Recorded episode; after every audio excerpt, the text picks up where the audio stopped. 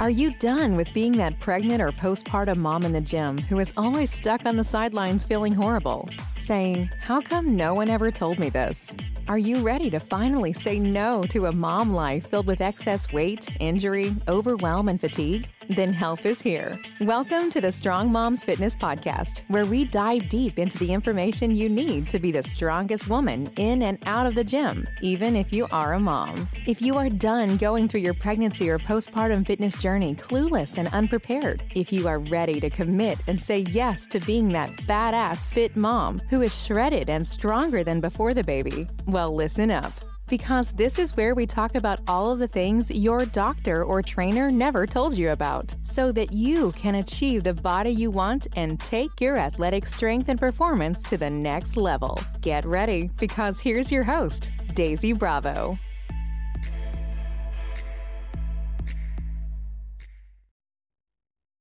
Well, hello, hello, hello. And I want to welcome you to another episode of the Strong Moms Fitness Podcast. This is just a quick intro to in- let you know that today's episode is going to be all about our mom feature of the month. I'm going to get out of the way and let our mom of the month take the floor and share with you her story. I hope you really enjoy this episode. If you are also interested in being a featured mom of the month, email me at daisy at strongmomsfitness.com. Thanks so much for listening and have a great day. Hi, my name is Michelle Valiukenas, and I am talking about my mom's story. Um, my mom started started even from a young age. I always knew I wanted to be a mom. Um, I was expected to have two kids. Um, my vision was always two girls, um, probably partially because my sister and I are super close, and I think um, raising two girls sounded like so much fun. Um, my husband and I actually started um, trying before we got married, so in about May of 2016, and that came as a result of both of our moms independently saying, you know, if you were a couple months pregnant at your wedding, it wouldn't be a big deal. Um, so we decided that that was a good sign that we could start trying a little bit earlier. Um, I was um, 34 at the time, and my husband was 39, and so we didn't feel like we had a ton of time to waste. Um, so we went ahead and um, started trying. Uh, we did not get pregnant. Uh, we thought we both thought it would happen fairly easily, and we did not. And in um, November, we ended up going, um, having tried for six months, and given our ages, uh, we went through um, fertility testing and then infertility um, diagnosis that was unknown cause. And we tried through three um, IUIs, those are intrauterine inseminations.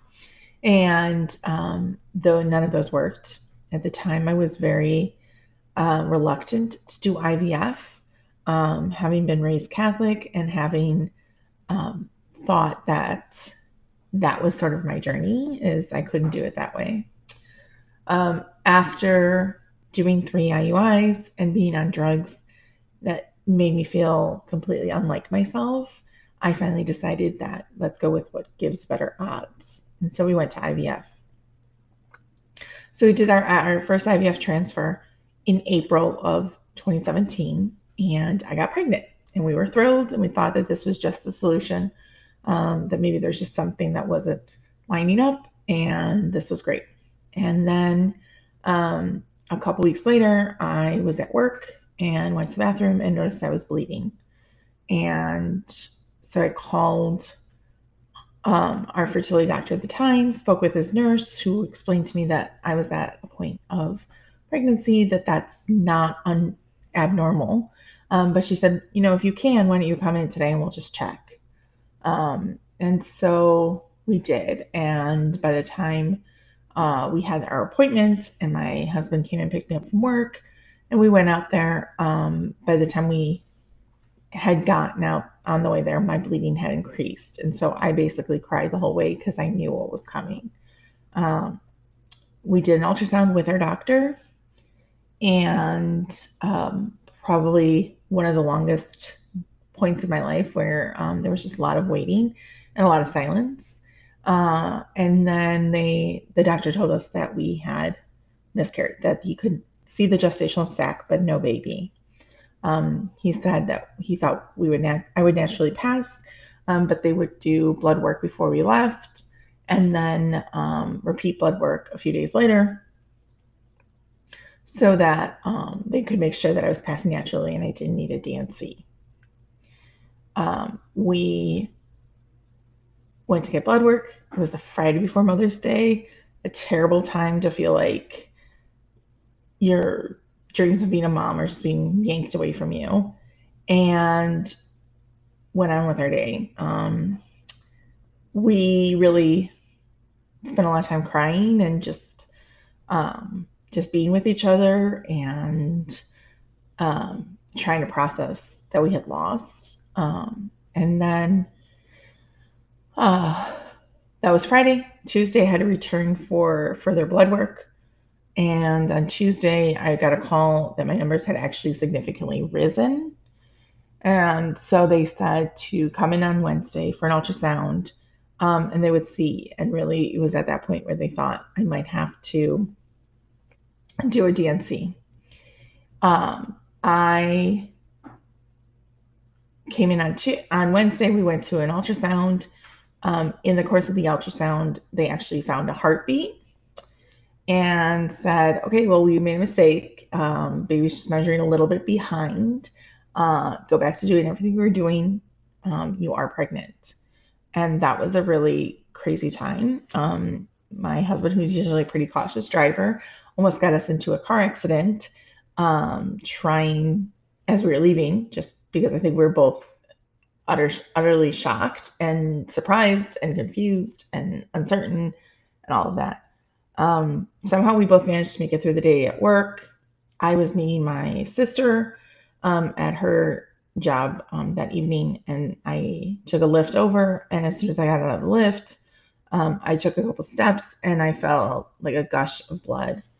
Um, I went and I was definitely um, I, I, made it to a bathroom and I was definitely after I had to clean up after I like kind of paused enough to um, to leave the the bathroom, um, it looked like a murder scene, and or what I imagined a murder scene to look like. And I cleaned everything up. Um, we did go to the emergency room, and there they finally told us that I had fully passed um, both lost baby as well as um, the gestational sac. That there was nothing that they could see.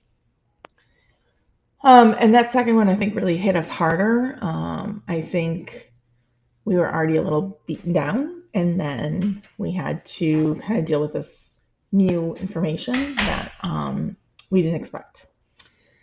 And so uh, it was difficult. I wanted to get right back to it. And so we did um, as quickly as we could. We decided to test the remaining embryos we had. Um, we had not genetically tested prior to that. We decided to do that. Um, and we went forward and did a second IVF. Um, that one did not take, uh, which is really shocking. Um, and it was about this time that I had decided I didn't like how our doctor was handling the situation. Um, and so I wanted to look for another doctor. We ended up switching doctors. Um, and uh, she was great, and she's a wonderful part of our lives still. Um, and she so on my third round of IVF, I got pregnant, and we um and stayed pregnant. I made it through a first the first trimester. I got to tell people at work. I did everything, um, and we were just really excited and uh, really joyful. Um, when I was 21 weeks pregnant, um, I had actually ordered delivery one night. I was home. My my husband was um, at a um, at a meeting, and when we when the food got delivered, our dog ran out, and running after him, I fell, um, and then I got right back up and I caught him finally, and then um, brought him back in, and I was pretty hysterical about falling, thinking I had done stuff. Um, I called my husband, who left and basically spent most of his drive home trying to calm me down because I was essentially hyperventilating. and he then said, Why don't you call whoever is the OB on call and just let them know and see what we should do? Uh, and so I did that. Um, I paged the, and she called me back and she said that um, that I should, you know, check for um, bleeding, for cramping. If I wasn't having those things within the next couple of hours, that it was probably fine. Um, I did not remember if I fell on my stomach or not. Uh, and when I described sort of my scrapes and bruises to her where they were at, she said, You probably didn't. Um, so you should probably be okay. Um, I still was really paranoid and really scared. And so um, I got onto uh, my patient portal and I booked um, an appointment with my OB for the following evening, um, her first available, and really was determined to go to that. Um, you know, my husband sort of asked a little bit um, if I should go because it sounded like everything was okay. Um, the nurses, since I was the last appointment of the day, tried to tried to tell me I didn't need to come in. Um, and I really insisted upon it. And I think there was some intuition, some motherly instinct that told me to go. Um, and there, my blood pressure was really high. That was actually the, the, first day I had felt like my, you know, felt good, had energy in my in my entire pregnancy, and um, my blood pressure was reading 188 over 110. Uh, I was told to go to labor and delivery for some monitoring. Um, they admitted me and then um, after they admitted me, uh, my husband went to go um, do some things and get some things at the house, um, all of that, and came back. And during the time he was gone, my OB's partner, who was on call, came in and asked me if I really understood what was going on. And I told her no. And she said, um, You have severe preeclampsia and you will be here until you deliver. So that was the evening of May 8th. I wasn't due until September 7th. And kind of my whole world just got shook, right? Like, what are we going to do? This was not in the plans, um, all of it. And I, I had like a million questions and a million, what am I going to do? Um, and then, you know, the next day was probably one of the scariest days of my life.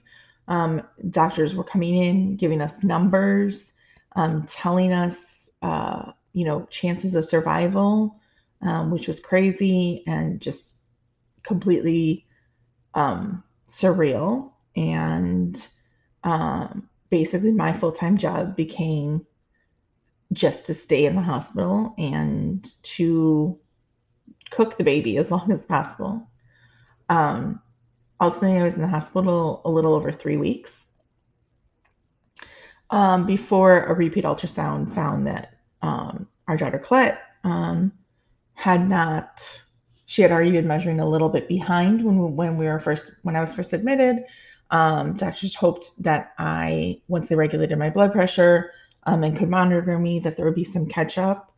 Um, and actually, at a repeat ultrasound, they found that not only had there not been catch up, but there had been no growth um, from the time I was admitted and that uh, original uh, ultrasound until that point. And so the doctors recommended delivery, um, thinking that they had more interventions they could do on the outside rather than on the inside. And so uh, we delivered Colette at 24 weeks and five days. Um, she seemed to be a real fighter. Uh, they had prepared us that we wouldn't hear her when she came out because she was so little. Um, and after they said it's a girl and everything, they took her. Um, it got really quiet again in, in the operating room, um, emergency C section. And she seemed really, you know, kind of great. And then she made the sound. And I said, Is that her? And she, they said, Yes. And then remarked that that's not something she should be able to do.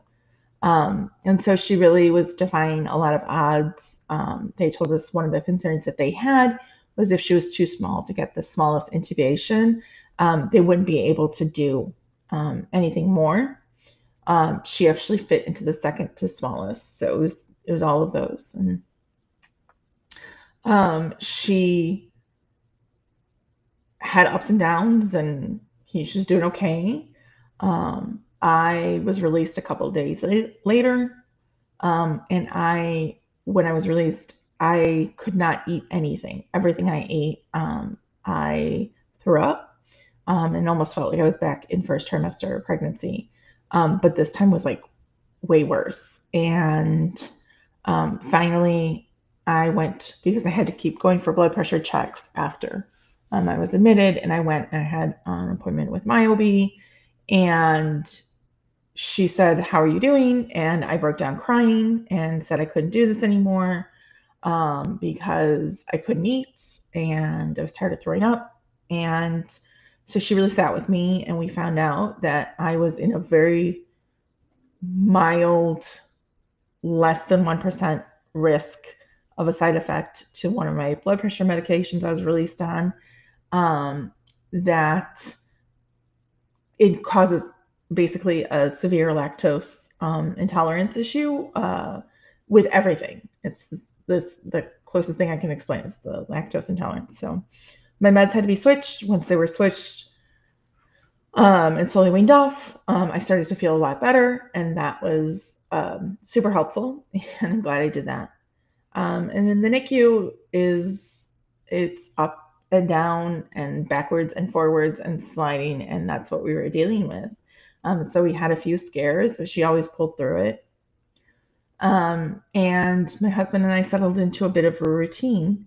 Uh, so he would get up and go to work early, and he would call the nurses on the way in to work um, and ask for an update, and they would give him an update. And when he could, he would call or text me with um, any new information, um, if she had been okay through the night, how everything was.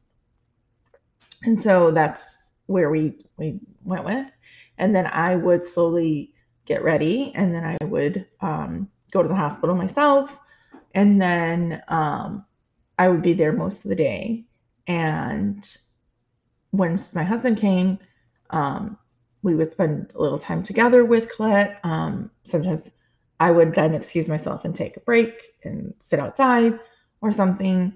And then um, we would usually go home together. Um, on her when um, Colette was nine days old. Uh, the morning we did the similar thing was the plan, um, except that this time when my husband called, um, they said, hold on. And then they put the doctor on. And um, the doctor had explained that they had had to um, essentially jumpstart her heart again overnight. Um, and we knew something was wrong when the doctor was taking the time to do this. So um, he called me and I got dressed very quickly and went over to um, the hospital. And the doctor found this uh, private room and went through and told me what was going on. And essentially, uh, Colette's lungs were really failing her. Um, typically, what they do is in NICU is they are putting um, preemies onto a, um, or I should really say, really tiny preemies like um, Colette, who was just over a pound when she was born, um, by putting them into um, a certain respirator um, that breathes for them. It is tough on the lungs. It will do scarring on the lungs um, after a certain time. So they will try to move um, preemies over then after they've been on it, usually about a day or two, um, up to about three. They will try to move them over to another ventilator and Colette was not taking to that other ventilator. They had tried multiple times and she wouldn't do it. So they were on this ventilator. And we were finally seeing the scarring of the lungs to a point where there was concern that she wouldn't, um, that her lungs were going to fail. And that's what he told us. And he, you know, he told everything and he said, you know, um, I think you should call your husband. I think this is something you should all be around for. Um, and uh, he went to, you know, he told me I could stay in the room we were in for as long as I wanted.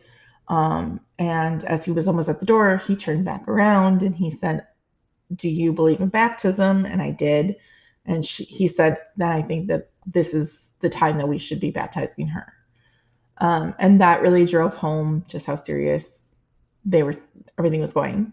Um, and so I called my husband uh, and, you know, really just kind of set that to be the case. Um, I was in denial. You know, I thought she'll pull through. This is just um, a doctor being a worrywart, and that's all it is. Um, and really believe that, and um, wish I had been wrong on that. Um, and what we slowly saw her was we saw her declining. Um, I knew things were serious when um, they allowed us in uh, by that point in the day. as the time went on, it was uh, shift changes, and during shift changes, parents weren't allowed in. Nobody was allowed in, and um, we were allowed in, and we were at Colette's bedside. Um, and they were very strict about two people at a time. Um, at some point, my sister came in and um, stood with me and um, was there. And so I, I don't remember when that happened, but again, I knew things that were they were bending the rules for us. I knew that was serious. Um, we saw Colette's numbers start to drop. Um, just as the doctor was turning to us to, I assume, um, say something about that we need to make decisions. Um, I said in my head, I may have said it out loud, I don't know. Um, but I just said, Colette, please don't make me make this decision. Um, and then, almost in immediate response, her numbers severely started dropping, um, which I always like to think is a one gift she could have given to me. Um, and so they kept her alive, and we baptized her, and then um, all of our family, um, so our parents, um, both of our sisters and their husbands, joined us in a room, and we got to hold her as um, she died in our arms, um, and everyone got a chance to hold her, and we had time together to um, to cry and to hug each other and everything else. Um, and so she passed um, May 31st of 2018 at nine days old. And you know, losing a child is one of the most is not only one of the most horrible experiences, it's also one of the most isolating um, you feel like nobody else in the world understands what it is. And um, in a lot of ways, nobody can unless they've experienced it themselves.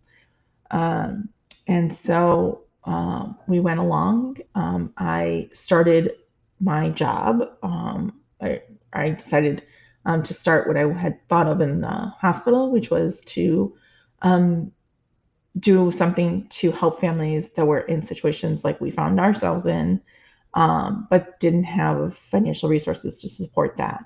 Um, and that we started that. So that's the Colette Louise Tisdall Foundation. And that is still running. We provide financial assistance to families in sort of those three um, areas of Colette's life. So a high risk pregnancy or pregnancy develops complications, NICU stays, and loss. And so that is a nationwide organization. Um, we have, it has been um, a little over four years that we've been in operation, um, and we have given away over a million dollars in grants. Um, and so that has been very healing. That was where I put a lot of my energy um, after losing Colette into that. Um, we still wanted a child. We still had every intention of having a child at home. And so we waited until uh, her due date had passed in September. And then we decided, so we went and met with a maternal fetal medicine doctor um, who spent a lot of time with us and really walked us through all of it. And um, really, at the end of the day, they don't know why I developed preeclampsia. Um, and they really didn't have a great solution as to how I could avoid it happening again in a future pregnancy. And so that was really scary. Um, but we decided to try. So we tried naturally for a few months um, and then uh, decided to go back and try another round of IVF. um, we had leftover embryos, which was great. Um, and so we went back and did another round of IVF um, that did not take. And that was March of 2019. And um, when it didn't take, um, my husband was in tears and I felt relief.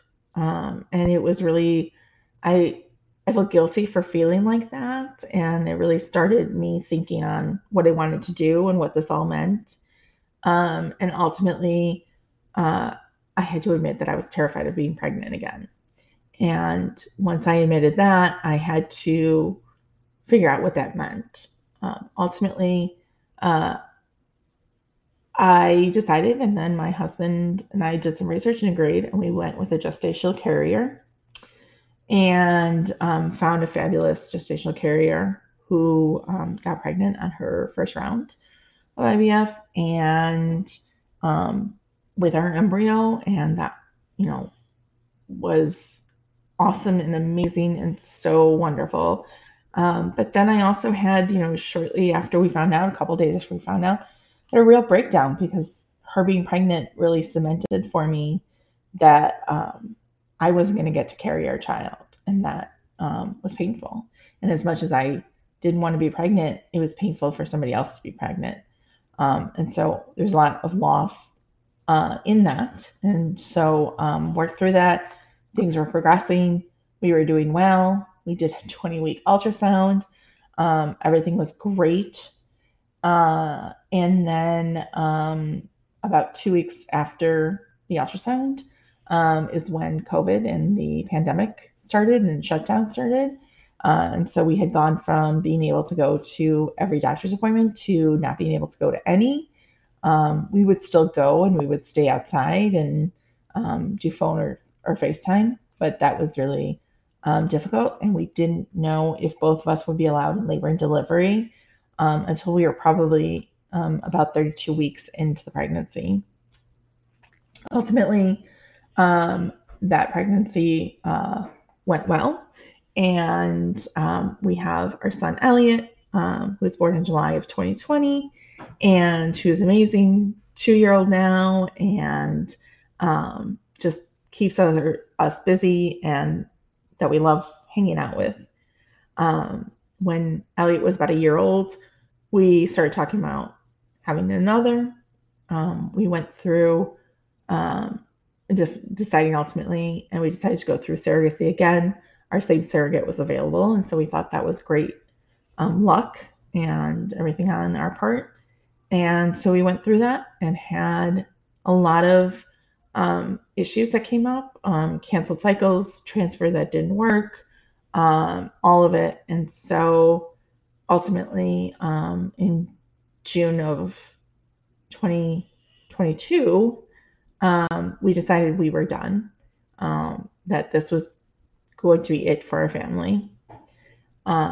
And that's there's a lot of loss in that. You know, I I am not ever going to parent a girl, a daughter, and and that was something that I had always seen doing. Um, our son will not have a sibling in the normal way other people um, will have a sibling, and that's difficult for me to think about what that means. Um, but we also have an amazing kid who is happy and healthy and wonderful. And after everything we went through, um, that is always uh, what I come back to is the really great part is that he is here. He is amazing. He is a happy, happy child. Um, there's been connections. He you can see he has connections to his sister. Um, and every we have a cocoa bear that we use to represent Colette in um, pictures and everything. And in every picture from the time of his newborn photos at a week or two old um, till now, when that bear is in the picture, he grabs um, the bear's hand, and I think he knows that that's his sister um, or what we used to represent her. Uh, and that is, you know, what we can do. So we are parenting um, a living child. We are also parenting um, a child that is not is an angel baby, and um, navigating how that looks. So, so that's my mom's story in um, you know a condensed version. Uh, you can always find me um, at our website and social media. What's the Colette Louise Tisdale Foundation, um, which is the website's colettelouise.com. Um, and you can find us on all social media platforms. Um, and thank you very much for letting me share my story with you. Bye bye.